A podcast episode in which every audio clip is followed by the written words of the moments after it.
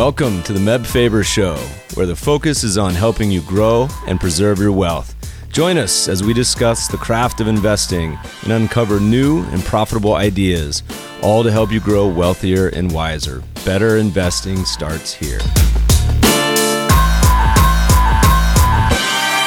Meb Faber is the co founder and chief investment officer at Cambria Investment Management. Due to industry regulations, he will not discuss any of Cambria's funds on this podcast. All opinions expressed by podcast participants are solely their own opinions and do not reflect the opinion of Cambria Investment Management or its affiliates. For more information, visit CambriaInvestments.com. Welcome, podcast listeners. Today we have an awesome show with you with the founder of Artemis Capital. He focuses on all things volatility related. His goal, as is many, is to profit during market turbulence and uh, given the recent market hiccups, it's a great time to have him on. Welcome to the show, Chris Cole. Thanks, Meb. It's great to be here. I think you're probably the second person we've had on the podcast who got their career started in film, which is interesting. The other one being John Bollinger, who is a LA sort of film guy. But before we get into all things volatility, hedge fund markets, I think it's kind of fun to hear your glide path, hear your origin story, because uh, you you got kind of started right down the road from us in Manhattan Beach. You mind telling the audience your beginnings? It's funny they bring up Bollinger because I, it's true he's the only guy that I've ever seen that has a background sort of similar to me. I studied originally studied cinematography, and that's the only thing I ever formally studied. And it was actually back in film school at USC that I began to trade options uh, in my spare time, and uh, picked up Larry McMillan's book and and read all about options trading and kind of caught the bug.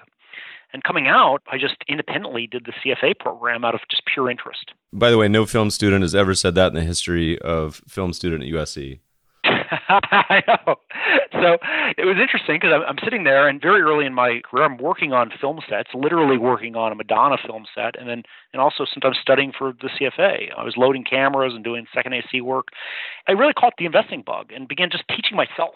And then finally decided to make a career switch based on that interest. When I started at Merrill Lynch, I went to the classic analyst program in New York, you know, where they train all the investment bankers and, and structurers. And I was the only person in that program to have a CFA and the only person to have an art degree. So it's a strange, strange story.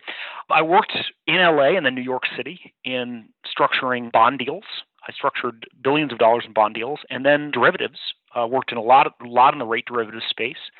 In the spare time, I began trading VIX futures and VIX options just for fun. You know, at the time, the bank had no problem with that because it was a statistic. It wasn't a stock. It wasn't a bond. Period between 2007 and 2009 exponentially compounded my personal portfolio and a little bit of family money running long vol strategies and running essentially the beginning of the philosophy that, that I now run institutional money with.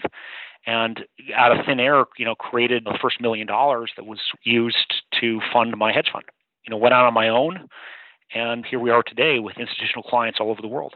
So it's a very non-traditional story. Awesome. I love it. Well, if you think about it, film business is somewhat of a long vol business where you have, you know, some of these massive hits. And as I know, because I have lots of friends in the film industry that are basically at various stages of unemployment, you know, there's a long tail of struggle as well. So let's start broad.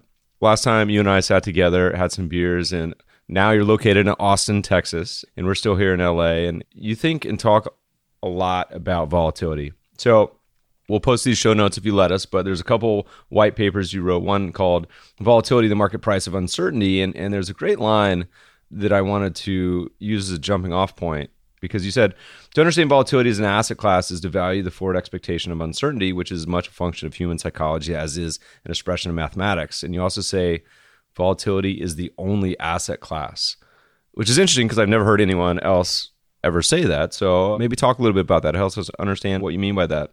Let's imagine that you are an alien from outer space and you come down and you know nothing about finance, you know nothing about asset classes.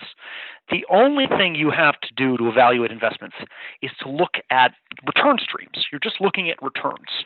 So you would find that depending on the asset you're looking at, the returns look very, very similar. You have assets where their returns go up for a long period of time, and then there's huge drawdowns and declines when there is a change in the regime.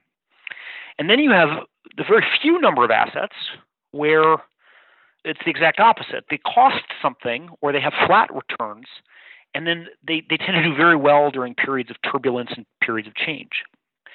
So I would say that most people, if you look at asset classes, they tend to either be bets on the status quo or they tend to be bets on change. The institutional portfolio today is almost 98% driven by bets on stability. And those are strategies that I would consider short vol. So these strategies, things like value investing. Value investing is one of the greatest short vol strategies because when you're investing in a value stock, you're making a bet on the assumption of stability. It might be a smart bet, but it's still a short vol bet. It's still making a, a bet on mean reversion. When you're investing in credit, you're betting on mean reversion. So all of these different strategies that people think are diversifiers and actually have this positive bent towards stability. And very few strategies actually perform very well during periods of regime change. In my view, there, there really is only one asset class. People say, is volatility an asset class? I say it's the only asset class. Because if you decompose the returns of all these different strategies into what they really are, they tend to either look like short vol or long vol in that sense, you can simplify the institutional portfolio into those broad buckets. I mean, you can do that quantitatively or just qualitatively, but from a quantitative standpoint, you, you will see this if you run a dimensionality reduction on some of these portfolios.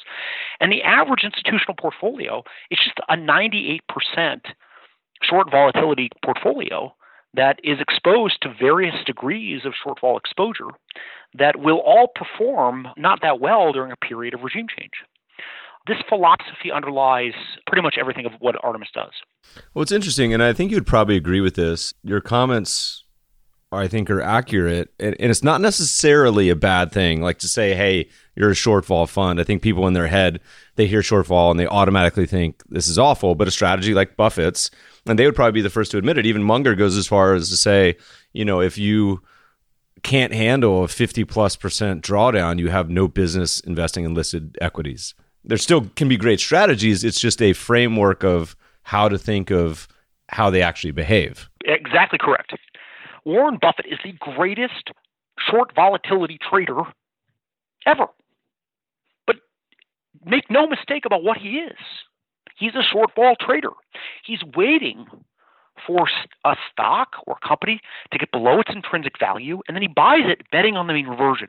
So that is a short volatility trade. It's a trade that is always, or an investment, it's, it's a strategy that is always going to be based on the expectation of some degree of mean reversion. And it is a strategy that is subject to large drawdowns. And when I say that Buffett is the greatest short volatility investor, in many instances, he was explicitly short volatility. During the 2008 financial crisis, most people don't realize this. On one page of his annual report, he's a crafty guy. He's a crafty guy. On one page of his annual report, he describes derivatives as weapons of mass destruction and venereal diseases. And then on the very next page, he describes one of the largest short derivative trades in history that he was executing. He didn't call it that. He didn't call it a short volatility or a short put strategy, but that's what it was. So, you know, it's very interesting that people sometimes will think, oh, you know, short volatility, that's a, that's a bad word. But most of their strategies have an element that is either explicitly or implicitly short volatility. It's interesting. I, I laugh because uh, having read basically all of Buffett's letters, I laugh at some of his references in the sort of Me Too age.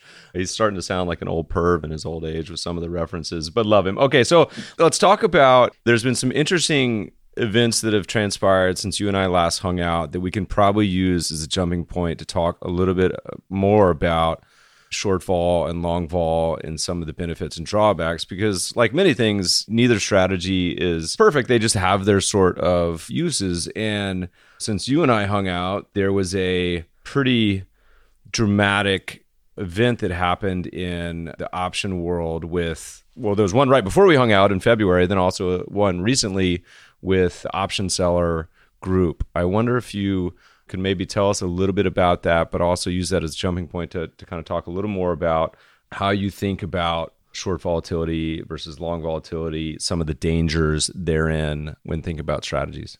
when I talk about being a long vol trader, I think most people, most people think that that means I'm sitting around waiting for the world to blow up. But you know, volatility can be expressed in both tails. And what I mean by both tails is that you can have periods where there is high volatility and high asset returns. Now, most people associate volatility with the left tail. We think volatility, we think 2008. We think VIX jumping to 80. But I don't think most people realize that volatility was averaging around 25 in the late 90s when the market was going up 30% a year. If there was a VIX index during Weimar Germany, that index would have started around 19, right around where volatility generally is in US markets today in 1919. And by 1923, that Weimar Germany VIX index would have reached 2,000%, entirely on asset price increases during their hyperinflation. So volatility doesn't always need to mean left tail exposure. It can mean left and right tail exposure. You can have higher volatility and high asset prices. And most people have really forgotten this. Artemis tries to play both tails. We're looking for volatility and volatility trend in both tails. So we're looking to turn that volatility into opportunity for our clients. So this year it's it's really amazing because most people talk about the volatility spike in February.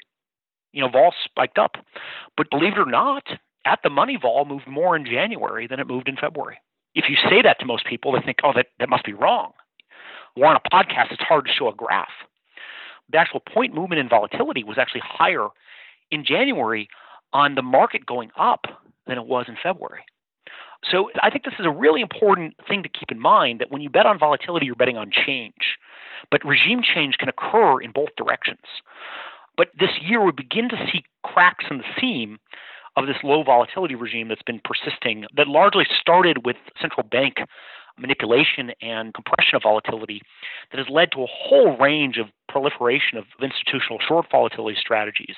We're beginning to see the very cracks in the seam of this coming from what we experienced in February of this year and October of this year. But both of those corrections are very different in nature.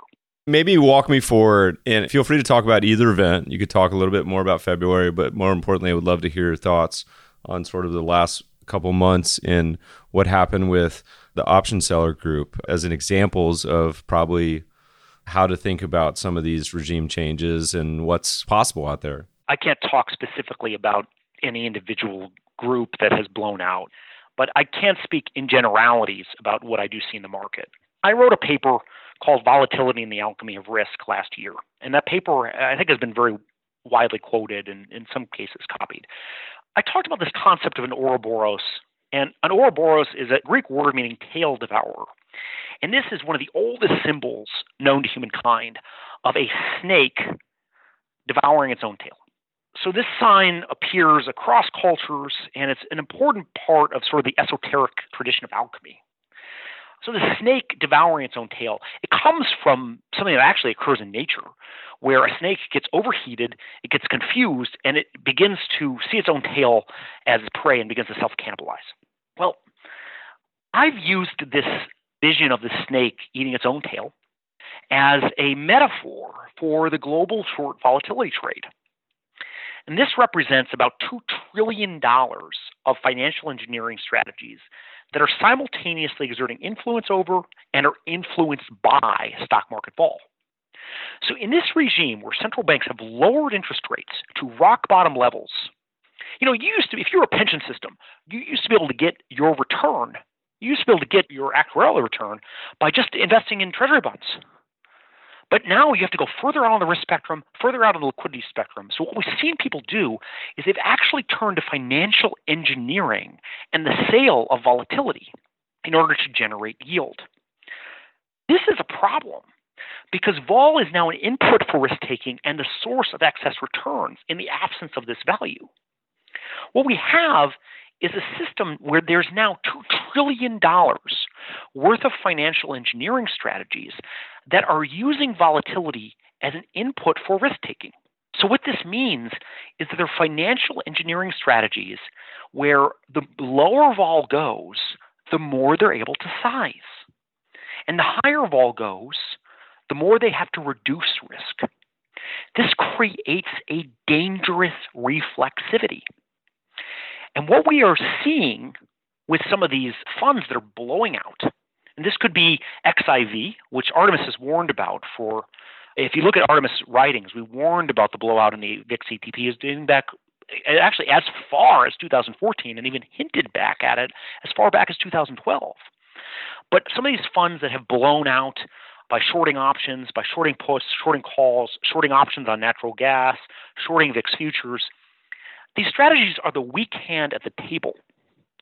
These are like kind of like the subprime lenders that blew out in the beginning of 2007.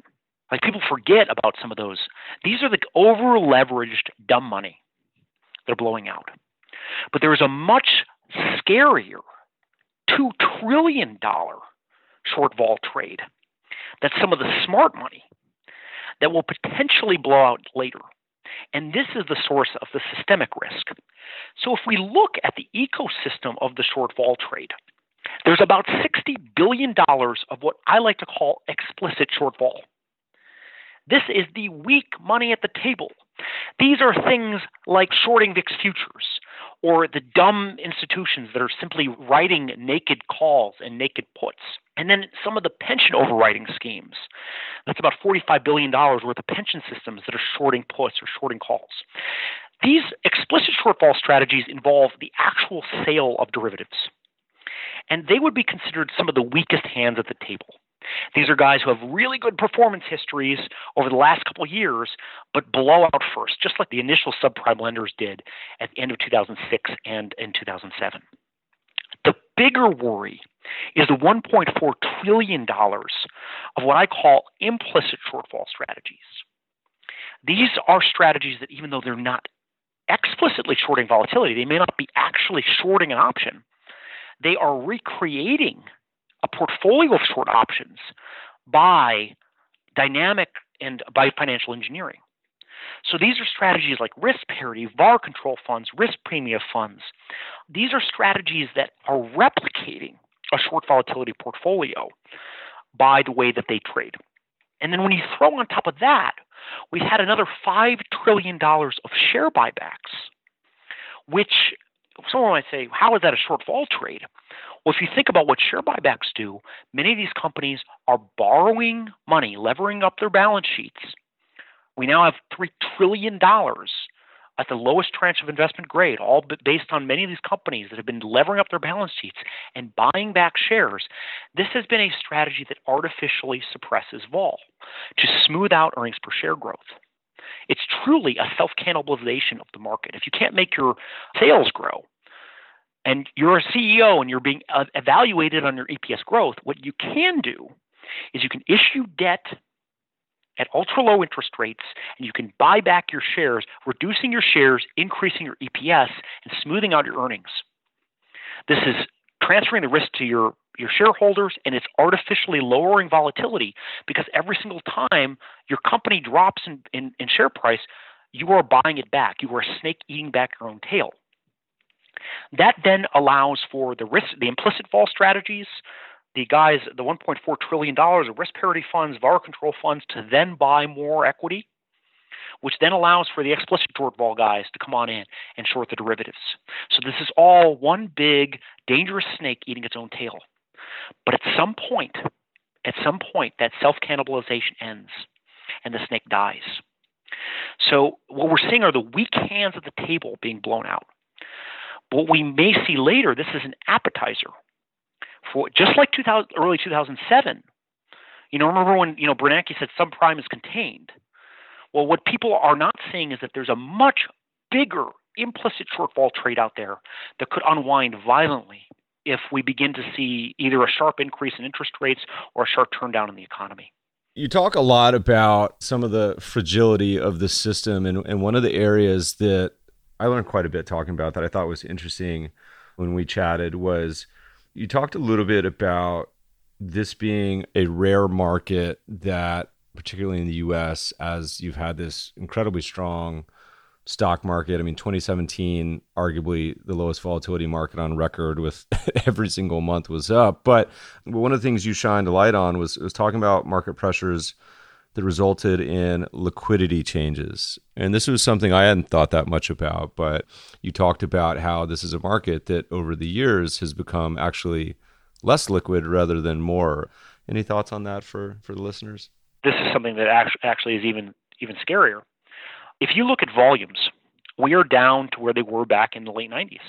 If you look at free float shares, we're back to where they were in the late 90s. When you have a snake eating its own tail, when you have 40% since 2009 and 70% of the EPS growth since 2012 is driven by share buybacks, that's because you're reducing the number of shares. So you're reducing volume. So you just pull up on Bloomberg and look at a chart of the volume and look at a chart of the free float shares. This has been the only bull market in history where we've had less and less volume, less and less liquidity. Liquidity is almost like the new leverage. I think one of the things that was most most terrifying actually about February was not so much the fact that volatility exploded, but it was the fact that liquidity vanished. So we had a relatively shallow decline in the stock market. I mean, the market dropped 4%, and liquidity completely vanished. If you wanted to move 200 E minis that day, which is not really that much, you would have moved the market multiple handles. We saw bid ask spreads on highly liquid ETFs blow out to 22 standard deviations. Our liquidity in options and futures space was shockingly low. And this is just in the equity market. We're not talking about what we're seeing in the bond market. You look at this effect of you're removing the number of active investors. Some of the estimates by JP Morgan says that over over 50% of the market is now going to become passive. So you removed all the active investors whose job it is to provide liquidity during a market decline, or they're going to step in and buy when the market is undervalued and sell when the market's overvalued. Now, the Fed has put active investors out of business, and now everyone's moving to passive. So you have this massive amount of passive investors combined with the lowest liquidity in two decades, and that's measurable in both stocks and bonds, just horrific liquidity. And then an entire market that is driven by the need to systematically rebalance based on volatility as an input. This is a, a perfect storm, a perfect storm for a liquidity gap type of crisis, similar to what was experienced in 1987. And we, we got a, a, a glimpse of this in February in what was a relatively shallow drawdown. I was at a conference where I presented some evidence to this effect and someone called me out at the conference and said, "Oh, you know, Chris is, you know, you're a long vol guy. You're being this is hyperbole." Then they went around and talked to some of the other managers. You know, one manager stood up and said, "You know, it's 26 years in, in the business that I've been running money. I've never seen liquidity as bad as it was in February." It's a shocking assertion. Everyone who actually manages institutional money stood up and agreed and said liquidity was absolutely terrible what's amazing to think about is if liquidity gets that bad when we have a 4% decline in the stock market, what's going to happen if you have a 20 or 30% decline? All these guys stand up and they say that passive investing is the new way to go. Passive investing is the new way to go. You know, all of these bogleheads I'm stealing that line from Jared Dillian, but I think that's exactly what they are. They say, oh, we want to move to passive investing. Well, guess what? Passive indexing has had the best risk adjusted performance in over 200 years of data. That's something that was presented in my paper from 2015. This is one of these points where passive investing becomes a form of liquidity momentum. It just becomes a form of momentum trading. Let's just imagine that the market is entirely driven by passive investors. Well, then you're entirely dependent on flow. I want you to imagine, you and I hung out the other day, we grabbed some beers. Imagine that we have a friend, and we'll call this friend the passive investor. And that friend gets wildly drunk, gets out of control drunk, and he's chugging beers and he's taking shots. And what happens is that that's our passive friend. And you and I are active investors. So someone is going to pay us money to make sure that this guy gets home safe.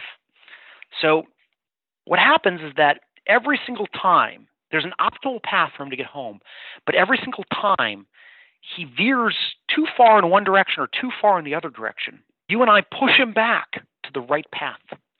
That's the role of the active investor.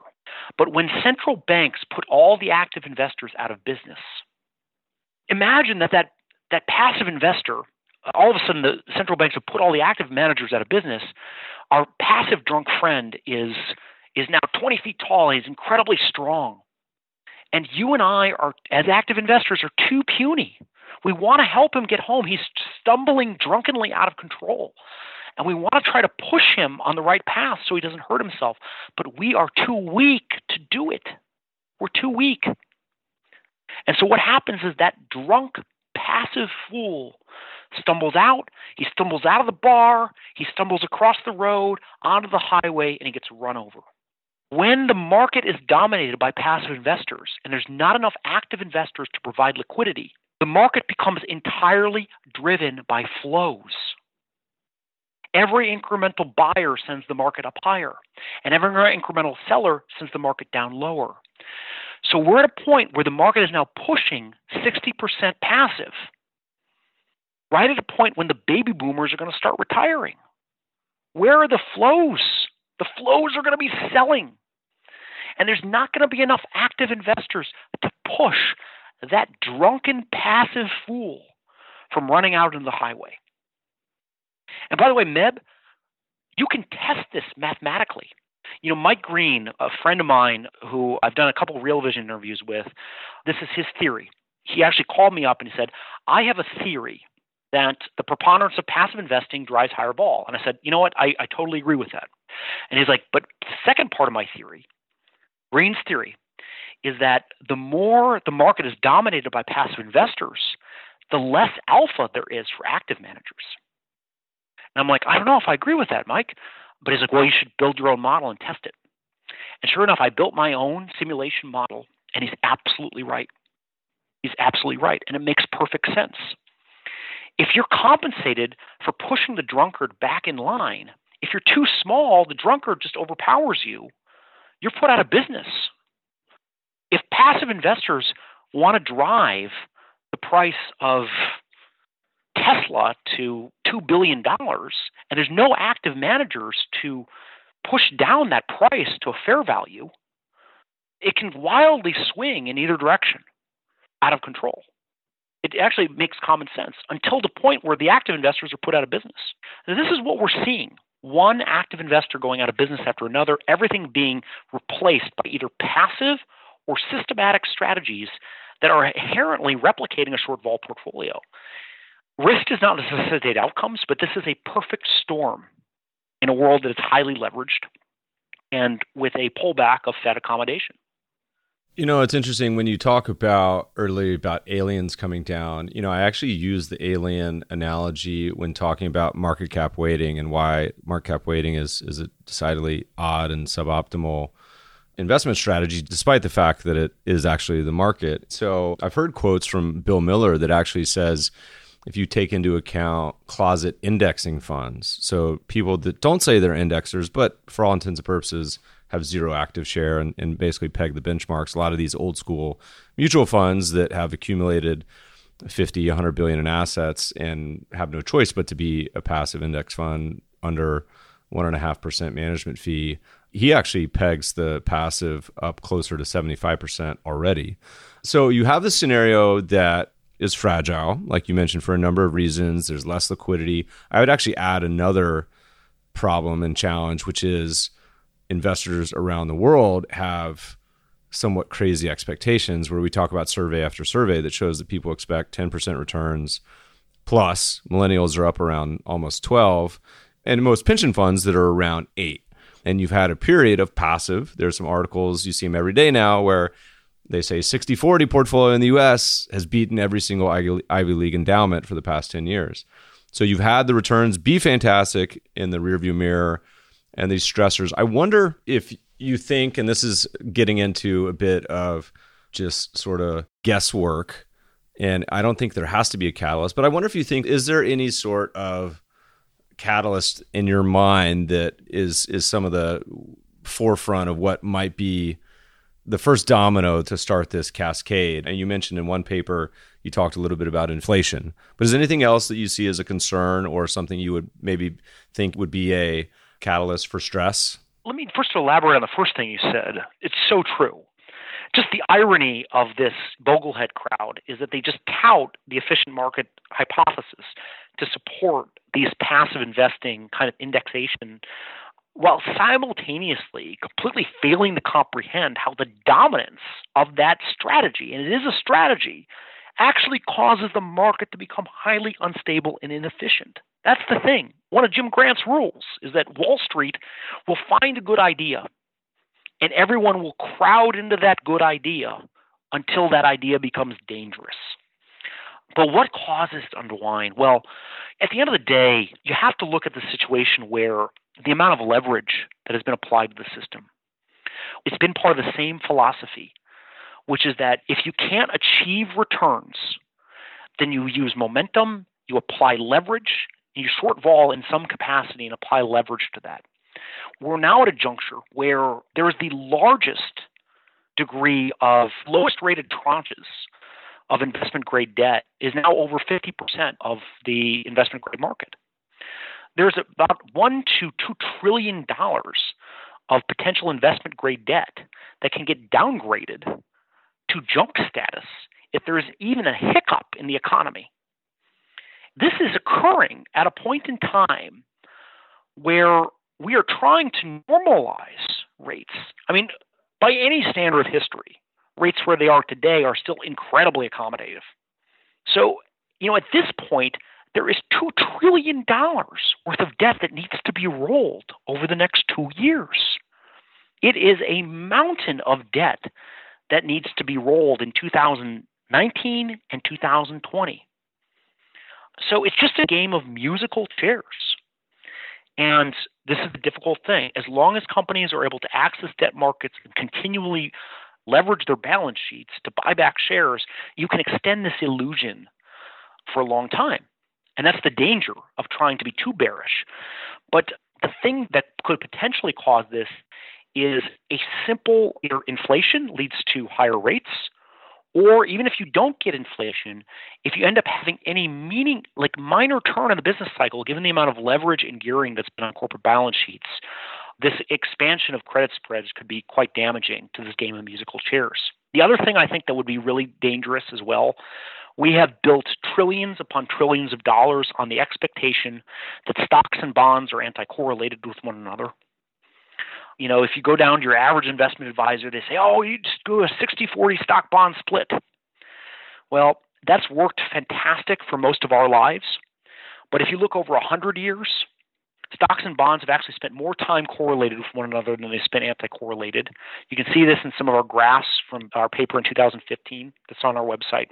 There's many instances across history, including the early 1900s, late 1970s, 1950s, where there would have been three-year periods where stocks and bonds declined together. So we're looking at a situation where if you're going to get the type of return from your bond portfolio that you got in 2008, U.S. Treasury yields have to go down to negative 2%. Now, it's possible. Anything's possible, but it's highly improbable. So you have all these people that are relying on the stock bond correlation for their retirement portfolios. You have all these institutions doing that, and you have all these risk parity funds that are leveraging the bonds. There's a systemic risk if, for a two to three year period, stocks and bonds decline together. You know what's going to perform in that environment? Is volatility. The 60 40 stock bond split becomes 100% loser. Volatility can perform in that environment. But many institutions are too afraid to get into a long volatility strategy. Can I tell you about a crazy strategy that has actually beaten the S&P and the average hedge fund by tremendous amount? Is a go take the CBOE long volatility hedge fund index. Take 50% of your bankroll and put money in that index. And then take 50% of your bankroll and put in the S&P 500. The CBOE Long Volatility Hedge Fund Index is an index. Artemis is a member of that index, as is many of our competitors, but it's actively managed intelligent long volatility exposure. This long vol exposure explodes during periods of crisis. So what you end up getting is a nice straight line. This strategy has beaten the average hedge fund by over 90% since 2005. It has more than twice the risk-adjusted performance of the S&P 500. So one of the analogies I like to give is Dennis Rodman. A lot of people remember Dennis Rodman and think of him as tattoos and dating Madonna and Kim Jong Un. But back when he was a basketball player, Rodman was an incredible rebounder. In fact, he's the lowest scoring inductee in the Basketball Hall of Fame. his highest scoring season, he only averaged 11 points a game. He was never a very good scorer, but Dennis Rodman did one thing and one thing really well, and that was rebound the basketball.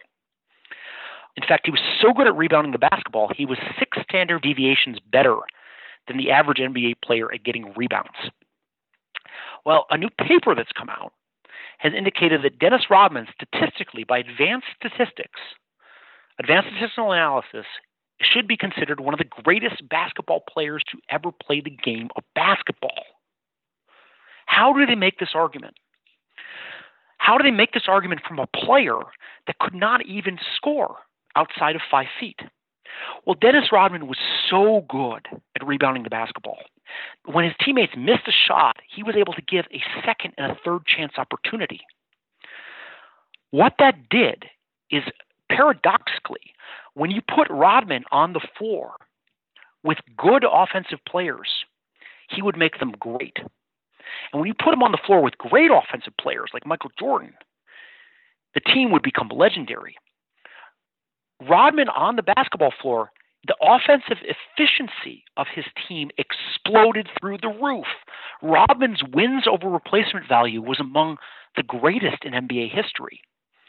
So Rodman, even though he couldn't score, created so many second chance opportunities for teammates that he turned good teams into championship teams and great teams into all time great teams.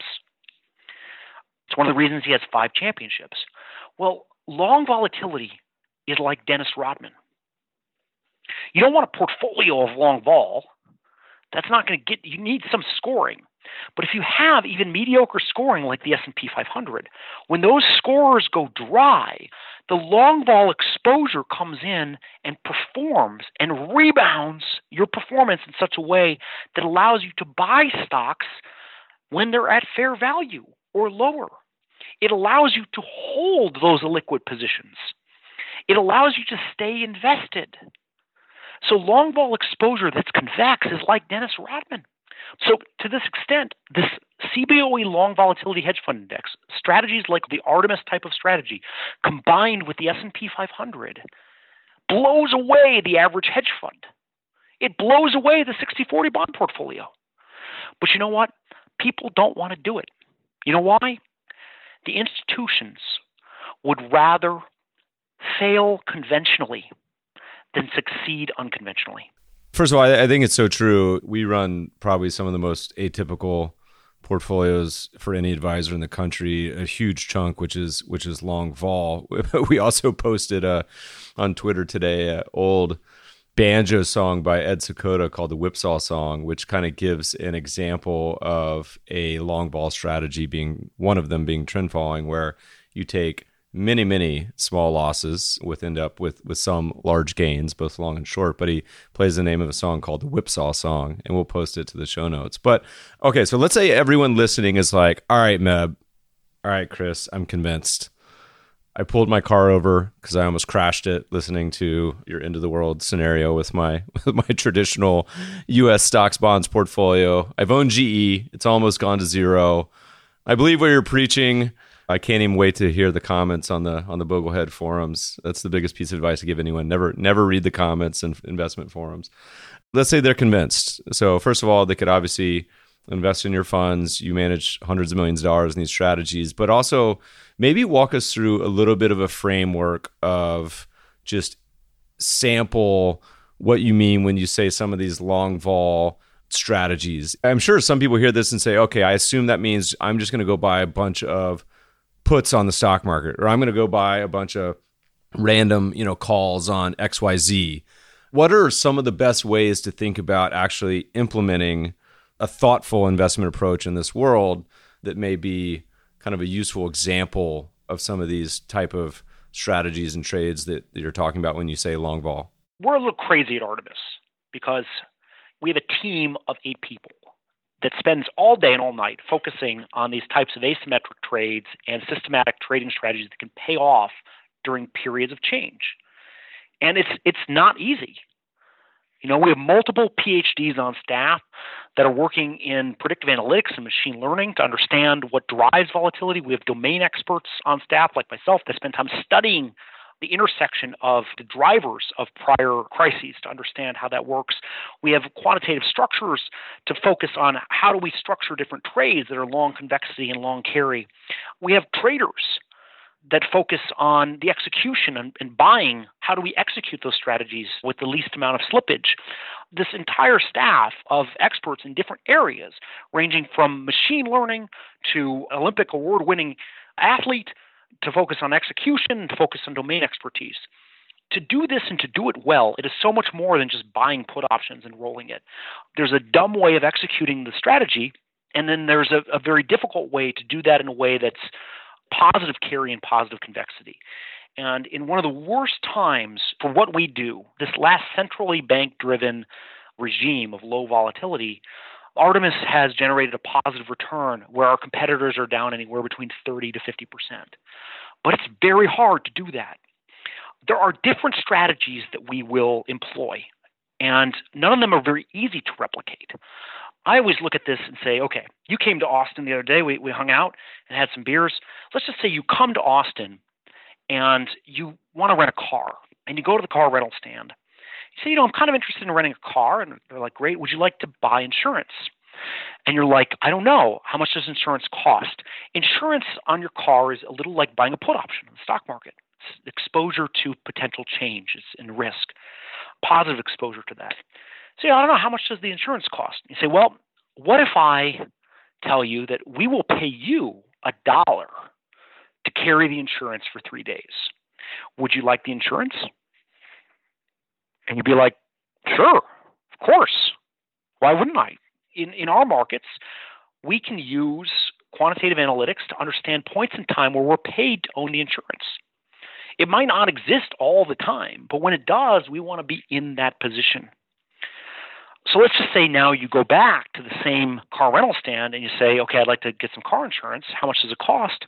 And they say, well, it's going to cost $100 a day. And be like, oh, well, that's a lot of money. I don't know if I need that for that amount of cost. And then the guy says, hey, look, let me tell you something. My brother works for the Austin Police Department, and there is a gang running around terrorizing the cars of rental uh, of tourists, the rental cars of tourists. At this point, you have information that's not public. I shouldn't say it's not insider trading, but you have information that's predictive, that gives you a predictive edge. So, what we're looking for is we use machine learning and predictive analytics to understand when insurance is expensive, it might be expensive, but we know it's worth it because the predictive analytics are telling us that the risk of volatility is much higher. So, these are two techniques that we'll use to carry volatility in an inexpensive or positive carry type of way. The last technique I like to explain is the George Lucas method. What is the George Lucas method? Back in the 1970s, George Lucas had a science fiction film that he wanted to pitch to the studios. And he took it around to Fox Studios, and uh, Fox was kind of interested in doing the movie, the space space opera movie. Lucas's rate as a director at that point in time was about a million dollars. And Lucas said, "Hey, you know what? Why don't I take about $150,000 to direct this movie? But in exchange, I want to own the merchandising and the sequel rights to my movie." The executives at Fox were laughing at this. And it's not for the reasons people thought, you know, because they had tried merchandising and sequel rights before. There was a movie called Doctor Dolittle in the 60s where they originally had owned different merchandising and sequel rights, and they ended up writing down $200 million worth of stuffed llama toys. So the concept of merchandising was not a new concept, it just hadn't worked. So Fox Studios said, you know what, that's that's fine. We'll give it's not worth anything. We'll you take your $150,000 salary, we'll give you the merchandising and sequel rights. But of course, George Lucas had the last laugh because for $850,000, he bought a option that paid off to the tune of $45 billion. Uh, given the fact that that space opera became Star Wars and all the toys and all the sequels that came through. Well, George Lucas was a great option trader. And he employed a strategy that we sometimes will do too. Lucas had some form of upfront carry.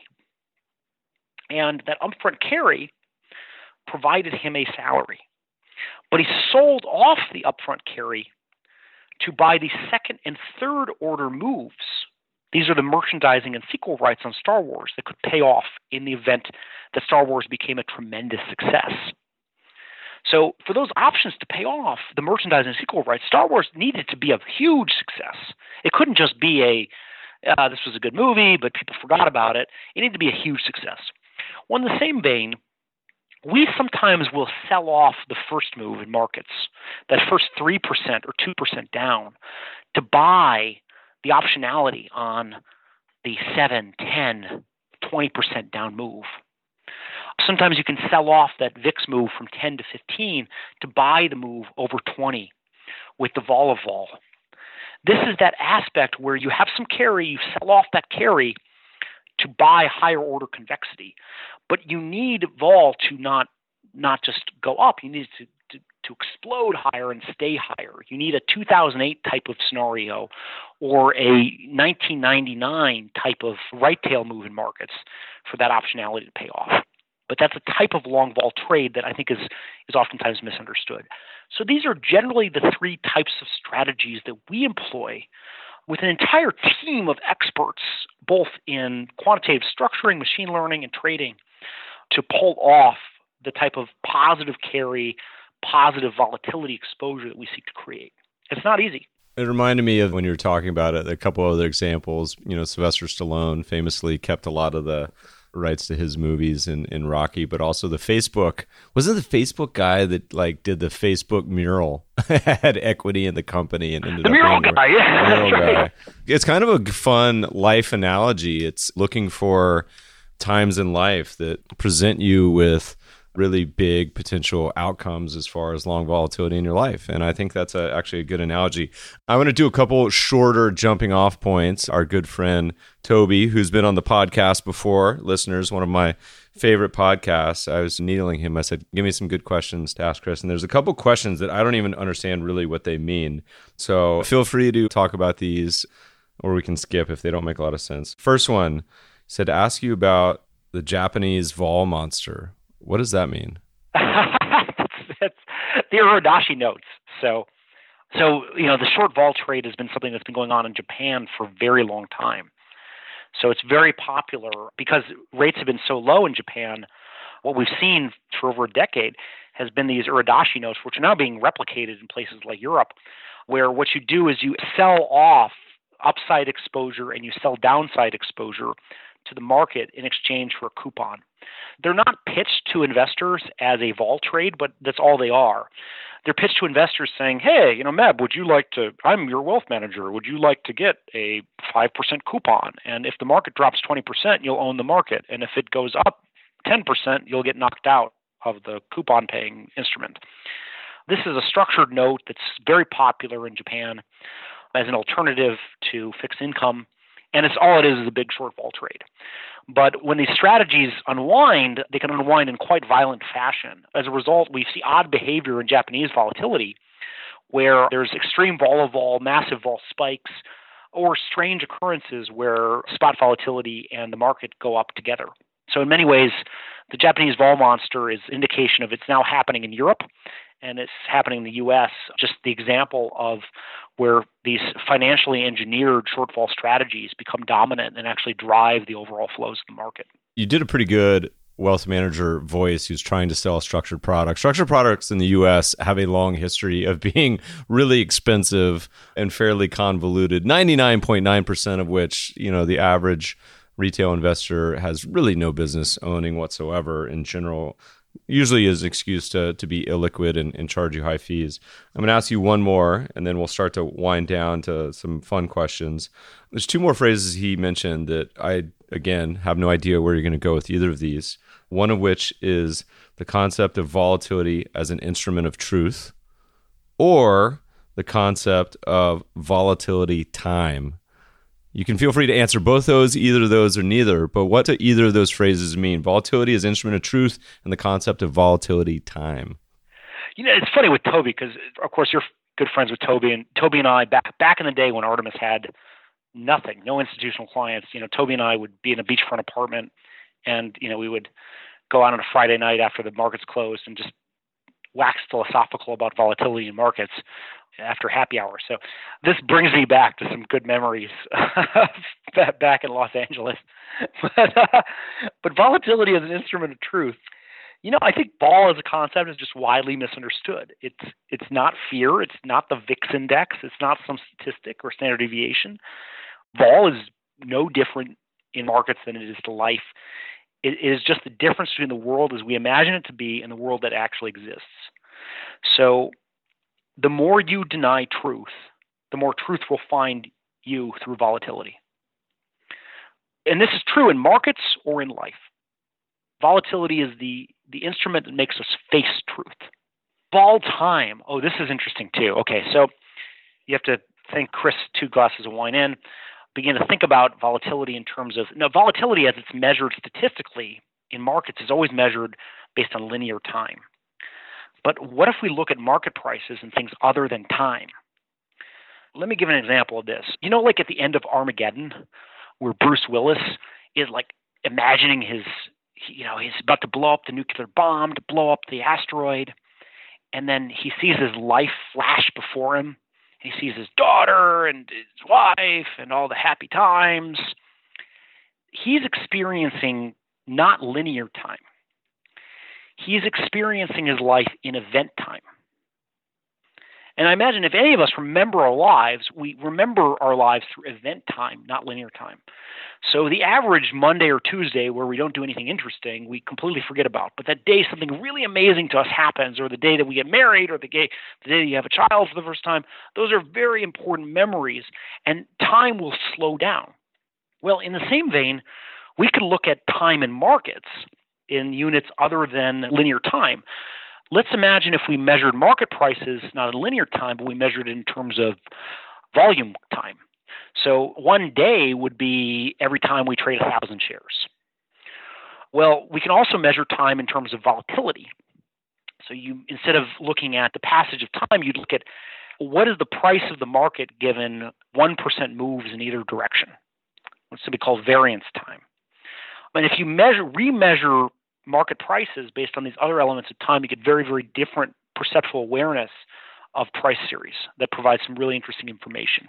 Yeah, I was thinking about it, and it there's a somewhat similar related concept which we talked a little bit about with Tom Dorsey when he came on the podcast about it's old school, just a, a price based pure charts, the old school point and figure charts, which actually don't take time into account at all. It's simply the concept of an investment based on price moves relative to their actual moves instead of time being a component. With the theory being that there's many periods of years where a stock or an investment may go nowhere. There's other periods where it moves a lot. All right, winding down to a final two questions. Otherwise, we'll keep you all day. And I'm guessing half the people listening to this are probably going to, uh, as soon as we get done, go back and listen to it again because there's so many awesome nuggets in here.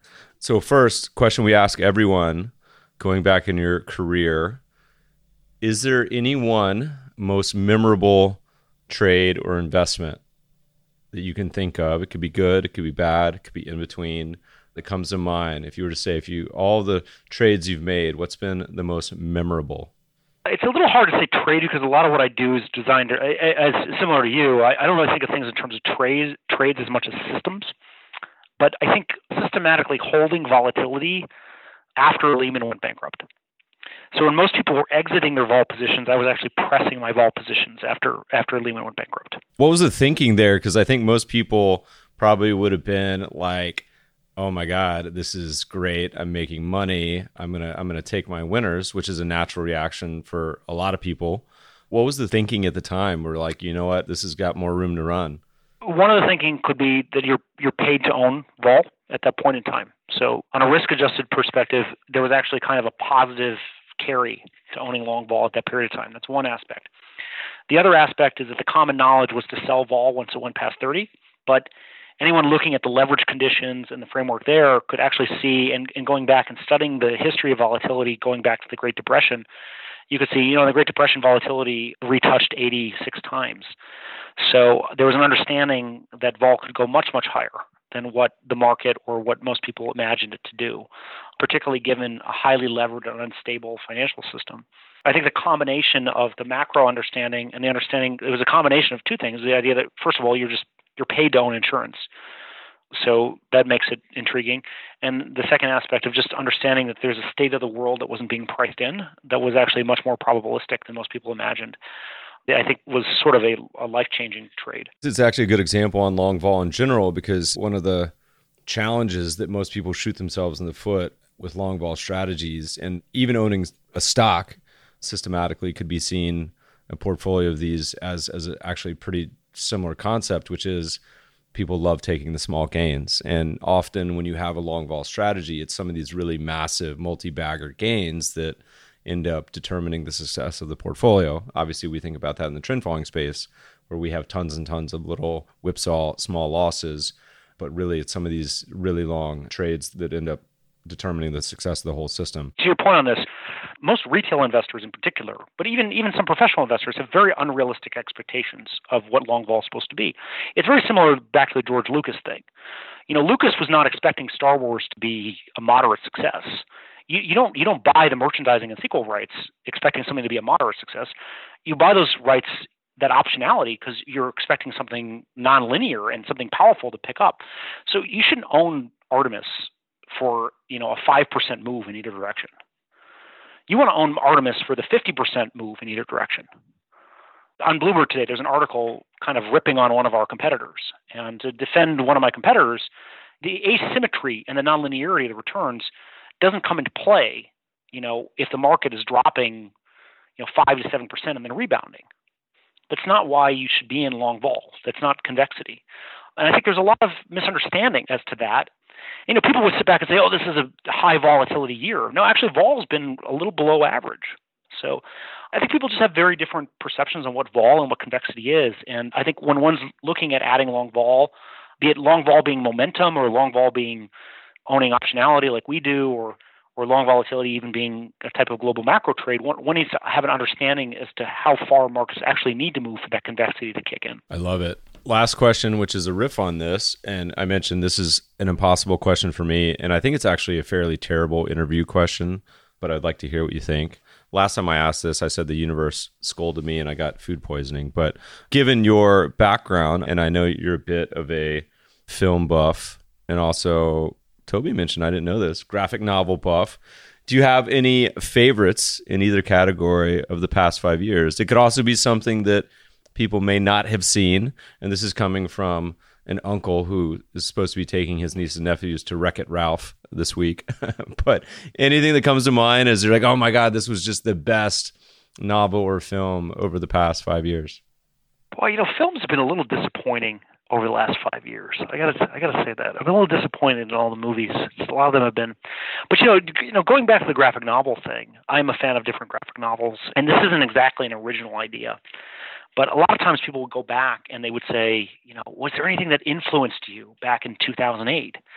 It must have been Nassim Taleb's, you know, The Black Swan. And in fairness to Taleb, that's a fantastic book and it did have an influence on me. But the book that had the biggest influence on me was Alan Moore's The Watchmen. And I think that was a graphic novel where you had various characters, each with their own point of view that was all real depending on the character. And you could buy into any of those points of views. And there was a nonlinearity to reality and how the perception of reality was siphoned through different views.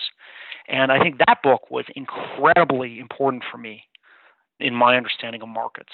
That's a good one. I actually just bought two. I try to read, like many people outside of finance, to, to keep the juices flowing, and had recently Googled top graphic novels of 2018 and ordered a couple. One was called Vision, and another was X Men Grand Design. Haven't read either yet, but curious to see how they end up. But love that medium. It goes back to, you know, with Stan Lee just passing, it goes back to me back in the day when my parents, you know, normal blue collar family, where they said, Meb, the only thing we won't skimp on is if you ever want to buy a book, we'll buy you a book. And I interpreted that to mean comic books too. And so fast forward about a week, two later, I subscribed to about 20 different comic books and started getting them in the mail about every day. And they said, well played, Meb. So I was laughing because I, I ended up buying a few of those um, recently and we'll see how they go. But Watchmen's a great one. I read that, uh, read that years ago. That's amazing because it's funny because my parents had a very similar philosophy, and I think it's a fantastic philosophy. And we've instilled that in our company. At Artemis, if you're an employee of Artemis, you don't need to ask permission to buy a book. You just can buy it. You have to share it with everyone. It has to be added to our library, but you don't need to ask permission to buy to buy a book. Book allowance, I like it. Yeah, it's self learning constantly. Chris, this has been a blast. Thanks so much for taking the time. Where do people follow you? Your writings, they want to invest. What's all the good places? What's the home base? What's the best place to find you? Just come to our website, www.artemiscm.com or just Google Artemis Capital Management and Volatility. I'm sure you can find us. But www.artemiscm.com is where you can find all the good stuff, and we'll post some of our papers up there and info for accredited investors. If you Google it, you'll find lots of images. You'll find a lot of stuff as well. Lots of images of snakes eating themselves. We'll post all these show links and uh, links to your website and everything else on the mebfaber.com forward slash podcast. Chris, thanks so much for taking the time today. Really appreciate it. Great. Thanks, Meb. It's been a ton of fun. And uh, we'll catch up next time I'm in LA or next time you're in Austin. Awesome. Listeners, you can find more in the show notes. We'll post them again, mebfaber.com forward slash podcast. Shoot us an email to let us know criticisms, feedback, everything. Feedback in the mebfabershow.com. You can subscribe to the show on iTunes, Overcast, Stitcher, Breaker, any place fine podcasts are sold. Thanks for listening, friends, and good investing.